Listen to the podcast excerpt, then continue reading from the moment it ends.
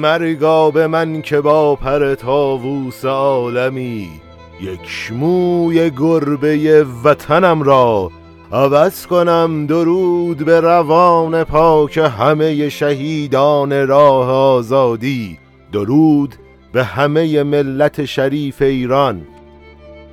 شما شنونده 64 مین اپیزود پادکست ایران و انقلاب هستید که در روز شنبه سیوم دیماه 1402 با روایت من. مجتبا شایسته منتشر میشه.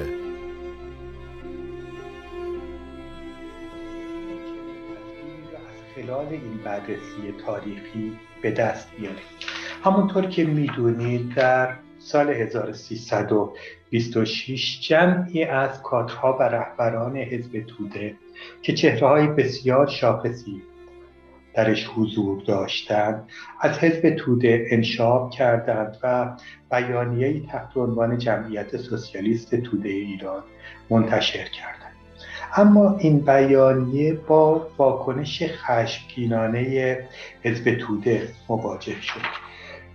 ما در به اصطلاح بیانیه حزب توده من چند سطریش رو یادداشت کردم که نوع واکنش خود حزب توده نسبت به منشعبین رو روش تاکید کنم که عین متن حزب این است که لازم است هر فردی که به حزب توده ایران و سنت آن وفادار است بدون تزلزل با یک قضاوت قطعی در مبارزه با این دشمنان جدید احداث ساخت امپریالیسم.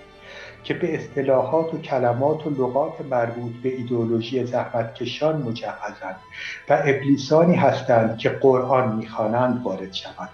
بگذارید این بلاحت شوم و این ننگ هرچه زودتر از میان برود. یعنی ببینید با خشم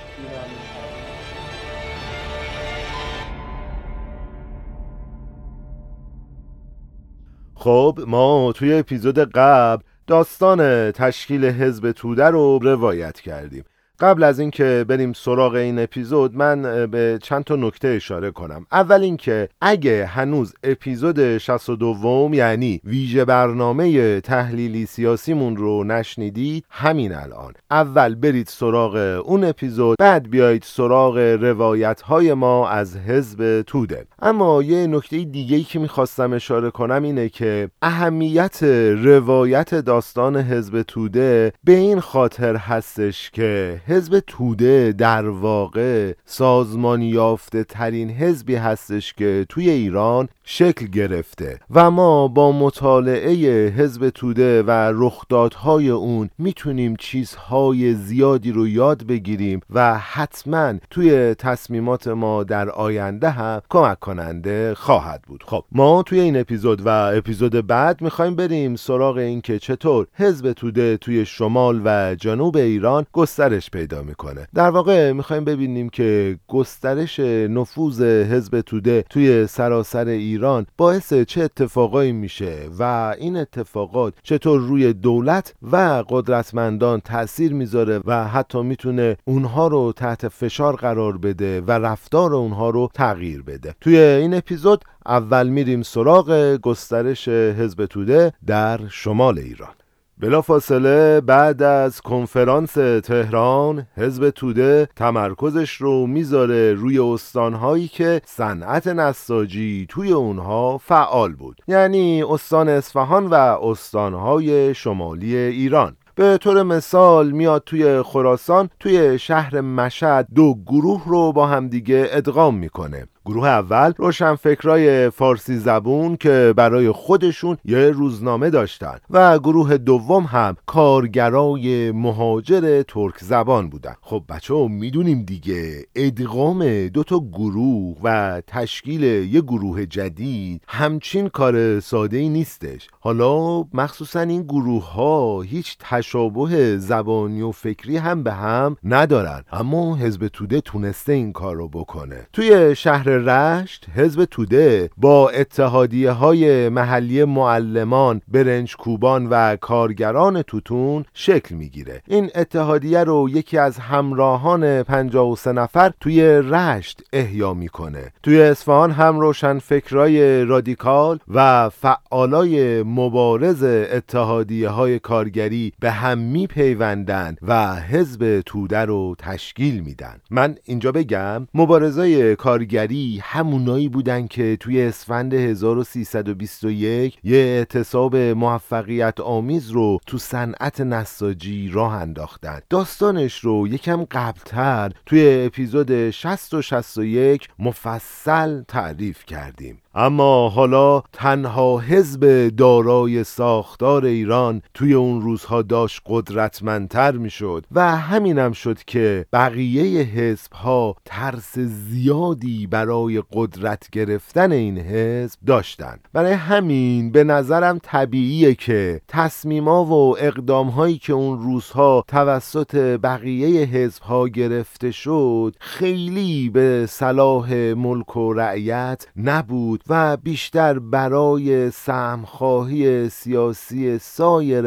احزاب و افراد بود که مطمئنا ما هم با کارشناس تاریخ و هم با کارشناس سیاسیمون در رابطه با این موضوع مفصل صحبت می‌کنیم. اما اواسط سال 1322 با شروع انتخابات مجلس چهاردهم طبق گفته مقام های انگلیسی تنها حزب دارای ساختار منظم و خط مشی معین و همچنین صاحب یک سازمان سراسری حزب توده بود که هم توی استانهای شمالی تهران تو همه شهرهای بالای 20 هزار نفر جمعیت شعبه داشت و هم توی استانهای جنوب تهران کانونها و شعبه های مخفی رو توی 6 شهر از 23 شهر با جمعیت بیش از 20 هزار نفر تشکیل داده بود. روزنامه های مختلفی هم توسط سایر ارکان حزب توی شهرهای مختلف چاپ می‌شد. من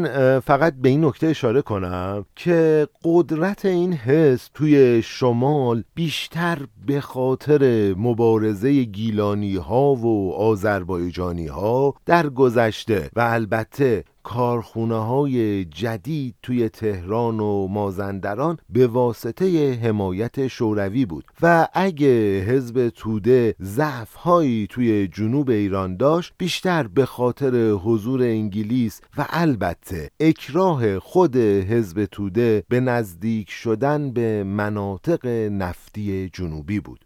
خب این نکته رو اینجا داشته باشیم که حزب توی سال 1322 اول اکراه داشت که به سمت مناطق صنعتی نفتی نزدیک بشه. اما بدتر تو همین اپیزود میگیم که چه رخدادهایی باعث میشن که حزب به سمت صنعت نفت هم نزدیک بشه.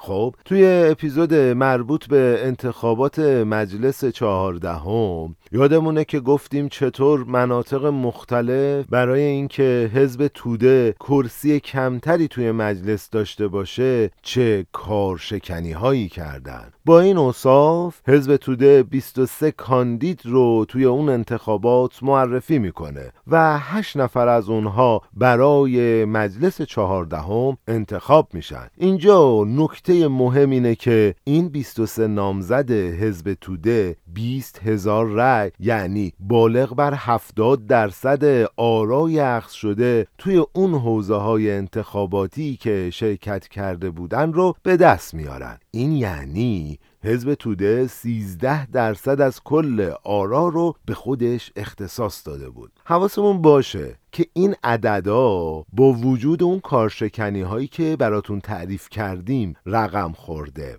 حالا نکته مهم اینه که این میزان از آرا بیشتر از هر حزب سیاسی دیگهی توی ایران بود. و این نخستین بار بود که یه سازمان رادیکال غیر مذهبی حمایت عموم مردم رو به دست آورده بود. تحلیلگرای انگلیسی به این باور رسیده بودند که حزب توده با این مبارزه انتخاباتی نشون داد که می‌تونه تأثیر زیادی توی دامن زدن به نارضایتی طبقات پایین داشته باشه و باعث بشه که اصلاحات اجتماعی به مهمترین مسئله روز ایران تبدیل بشه. من این تحلیل انگلیسی ها رو از زمان سقوط رضا شاه تا الان دنبال کردم و خیلی برام جالب بوده. تقریبا همه این تحلیل ها توی وقایع بعدی ایران تاثیر داشته. حالا بگذریم. اما رشد حزب توده بعد از انتخابات هم ادامه داشت. توی تشییع جنازه سلیمان اسکندری در اصفهان بیشتر از 25 هزار ازادار شرکت می‌کنن این بزرگترین تظاهرات خیابانی توی تاریخ شهر اصفهان بود. توی بزرگداشت دومین سالگرد حزب توده بیشتر از سی هزار نفر توی تهران گرد هم میان و این گرد همایی هم به بزرگترین میتینگ عمومی کشور تبدیل میشه. حتی این میتینگ از اجتماعات مشروطه خواهی طی سالهای 1285 تا 1288 و تظاهرات ضد روسیه سال 1290 هم بیشتر بود. حتی در رابطه با این موضوع مجله رهبر توی نسخه ای که به مناسبت جشن سالگردش منتشر می‌کنه 60 هزار شماره میفروشه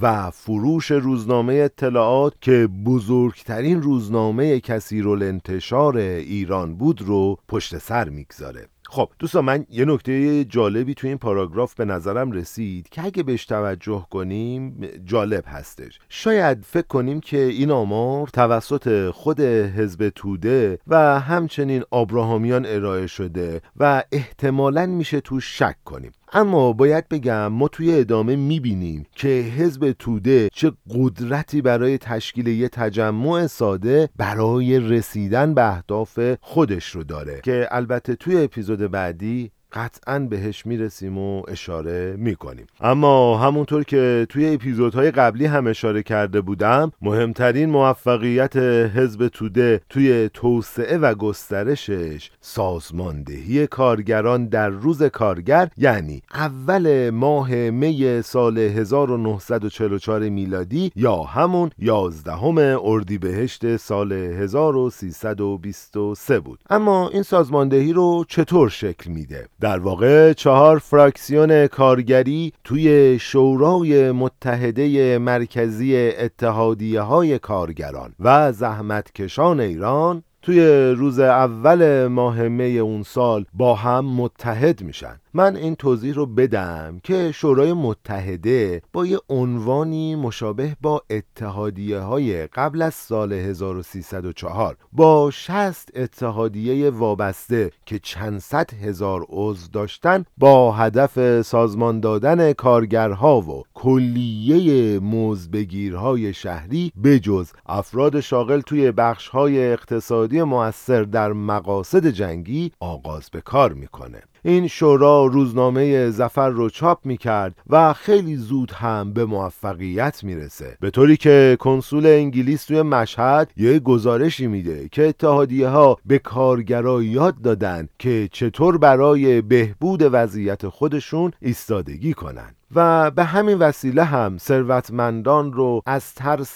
تقیان و قیام عمومی تحت فشار قرار دادن. اما کنسول انگلیس توی تبریز یه طور دیگه هشدار میده و میگه حزب توده با اتحادیه های کارگری خودش حکومت مرکزی رو کاملا ناتوان کرده و حتی ممکن هستش که اداره شهر رو به دست بگیره. من یه توضیح اینجا بدم یه لحظه. کلیدواژه حکومت مرکزی رو اگه یادتون باشه توی داستان شاه شدن رضا شاه زیاد استفاده کردیم. یادتونه دیگه؟ گفتیم سیاست انگلیس از سال 1285 به بعد این شد که ایران حکومت مرکزی مستقل داشته باشه و قبل از سال 1285 انگلیس می‌خواست که ایران حکومت مرکزی مستقل نداشته باشه و برای همین به قبایل عرب جنوب و بختیاری ها و قشقایی ها قدرت زیادی داد. بگذریم بریم سراغ بقیه اپیزود. اما کنسول اصفهان که به طور مفصل درباره تحرکات توده شهر میده که چطور حزب توده تونسته یه اعتصاب موفقیت آمیز هفت روزه رو توی کارخانجات صنعتی اصفهان سازماندهی کنه و حتی اتحادیه های شرکتی رو هم توی اون شکست داده بود. اما در نهایت سفیر انگلیس توی یه یادداشت برای وزیر خارجه انگلیس توی جنبندی وضعیت کارگری در ایران می نویسه یکی از خصوصیات زندگی سیاسی ایران توی ماههای اخیر ظهور چندین اتحادیه در سراسر کشور به ویژه تهران، اصفهان و شمال ایران بود. اون توی قسمت دیگه از یادداشت میگه که حزب توده از جهات بسیاری مورد حمایت روس هاست و همچنان تنها حزب مقتدر ایران به شمار میره. خب به نظرم اینجا یه توقفی داشته باشیم تو روایت. بریم یه میان برنامه بشنویم. برگردیم.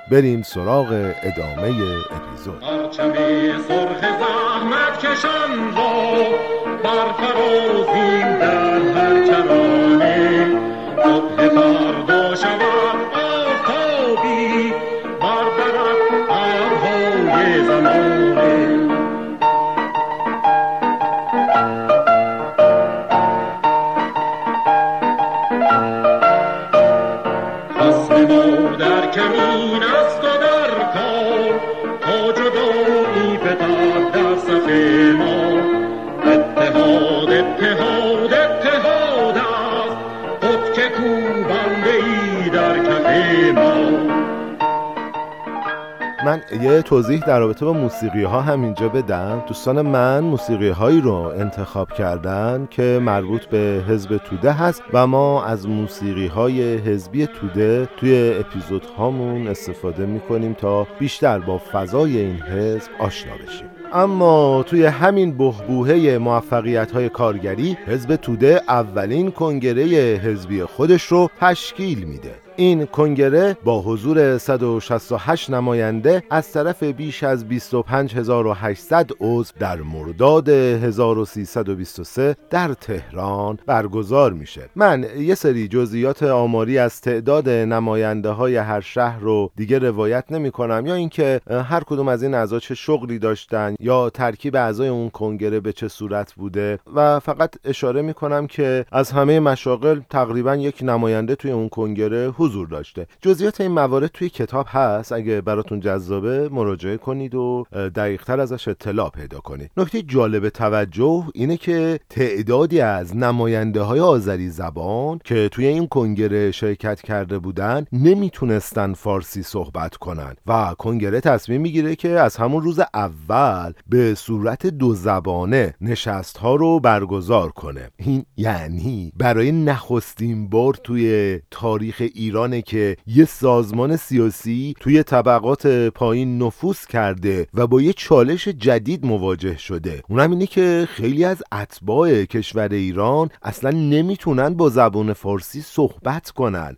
دوستان به نظر این اتفاق دوتا نکته خیلی مهم داره و میشه ازش درس گرفت. اول نحوه برخورد حزب با یه همچین پدیده ایه شما فکر کنید توی روز افتتاحیه یهو متوجه میشن که ای بابا یه عده اصلا نمی‌تونن فارسی صحبت کنن. بعد به جای اینکه بیان بیخیال بشن و این موضوع رو کم اهمیت جلوه بدن سری میان تصمیم می‌گیرن که آقا ما کنگره رو باید دو زبانه اجرا کنیم.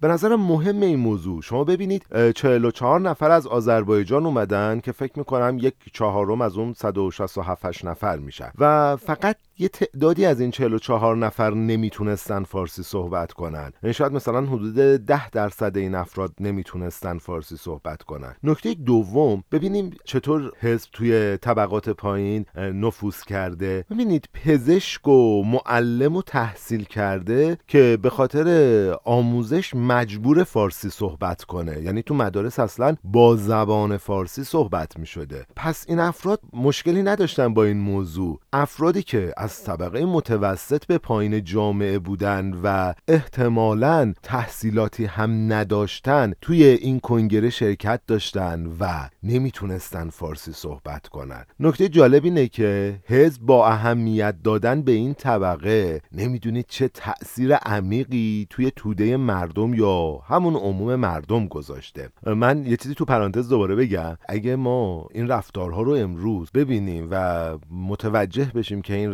رفتارها عوام فریبانانه است بهش میگیم پوپولیسم. مثل همون عبارتی که میگفتش که شما از ساعت چنین جایید؟ هشت. بگذاریم. البته کلمه پوپولیسم مفهوم عمیقی داره. خب حزب توده تا اینجا هم تشکیل شده و هم خوب خودش رو سازماندهی کرده. کنگره میاد توی عالی ترین مرجع حزب کار خودش رو با بررسی دقیق فعالیت کمیته مرکزی موقت شروع می‌کنه. به طور مثال نماینده گیلان شکایت می‌کنه که قشر روستایی فراموش شدن. رهبری حزب هم میپذیره که توی حین برگزاری کنگره فقط دو درصد روستایی حضور داشتن و بیش از 23 درصد اعضا روشنفکر و کارمند بودن. یا اینکه یه نماینده دیگه ای میگه که ما برای جذب گروه های دانش آموزی و دانشجویی کمکاری کردیم. یه سازمان دهنده کارگری هم اعتراض می‌کنه که چرا صنایع مربوط به جنگ و نفت رو کنار گذاشتیم؟ این موضوع جنبش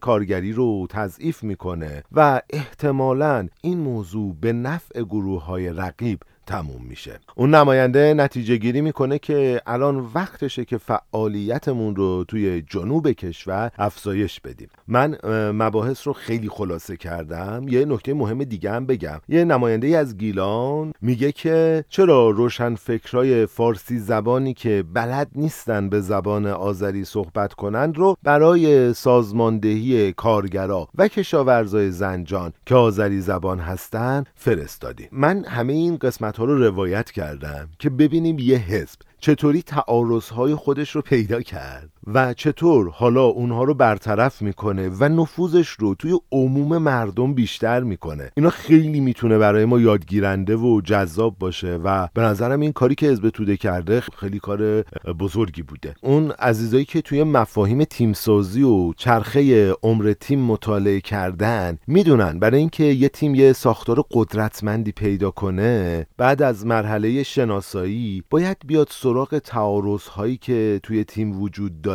و برای رفع اون تعارض ها اقدام کنه. این مرحله مرحله خیلی مهمیه. حالا حزب توده میاد و توی قدم بعدیش در راستای رفع تعارض هایی که به وجود اومده و تلاش برای متحد ساختن بقیه اقشار اقدام می‌کنه. من این موضوع رو توی هیچ حزب دیگه ای بعد از حزب توده توی ایران ندیدم. خب بریم سراغ بقیه روایت. اما کنگره سعی می‌کنه بعضی از این نارسایی ها رو حذف کنه. مثلا یه کمیسیون کشاورزی در کنار شورای متحده ایجاد می‌کنه و رهبری آینده رو وادار می‌کنه که به روستایی یا توجه بیشتری کنه. یا سازمان جوانان رو زیر نظر یه استاد دانشگاه به نام رادمنش تشکیل میده. یا یه کمیسیون بازرسی تشکیل میده یا همون تفتیش. و میاد شرایط عضویت توی حزب رو سخت در می‌کنه. مثلا توی قانون جدید به جای دو نفر معرف تصویب می‌کنن که هر شخص برای عضویت در حزب توده به پنج نفر معرف نیاز داره. البته اونا تایید حزب محلی رو هم به شروط عضویت اضافه می‌کنن. یه جلسه مخفی هم توی کنگره برگزار میشه و توی اون جلسه میگن. با توجه به اینکه جنگ با فاشیسم داره تموم میشه حزب باید به سمت مناطق نفتی جنوب حرکت کنه. و یادمونه دیگه ما توی همین اپیزود در رابطه با این موضوع صحبت کردیم. اما درباره ارتباط تموم شدن جنگ فاشیسم با حرکت به سوی مناطق نفتی ما دیگه اینجا صحبت نمی کنیم و زحمت تحلیلش با خود شما. خب دوباره بریم سراغ سفارت انگلیس. یه منبع نزدیک به سفارت انگلیس اینطور گزارش میده که کنگره توی نشست مخفی که داشته درخواست استانها مبنی به این که کمیته مرکزی به استانها توجه نمی کند رو منطقی دونسته و اما اونها با هر گونه گرایش تجزیه طلبانه که در صدد تضعیف وحدت ایران باشه مخالفت کردند حتی هر گونه تبلیغ در جهت تفرقه انداختن بین فارسی زبانان و آذری زبانها رو هم ممنوع کردند و مردود دونستند. کنگره وقتی این موارد رو تصویب کرد پیشنویس برنامه جدید حزب رو هم تصویب می‌کنه. برنامه جدید مبتنی بر برنامه پیشین بود اما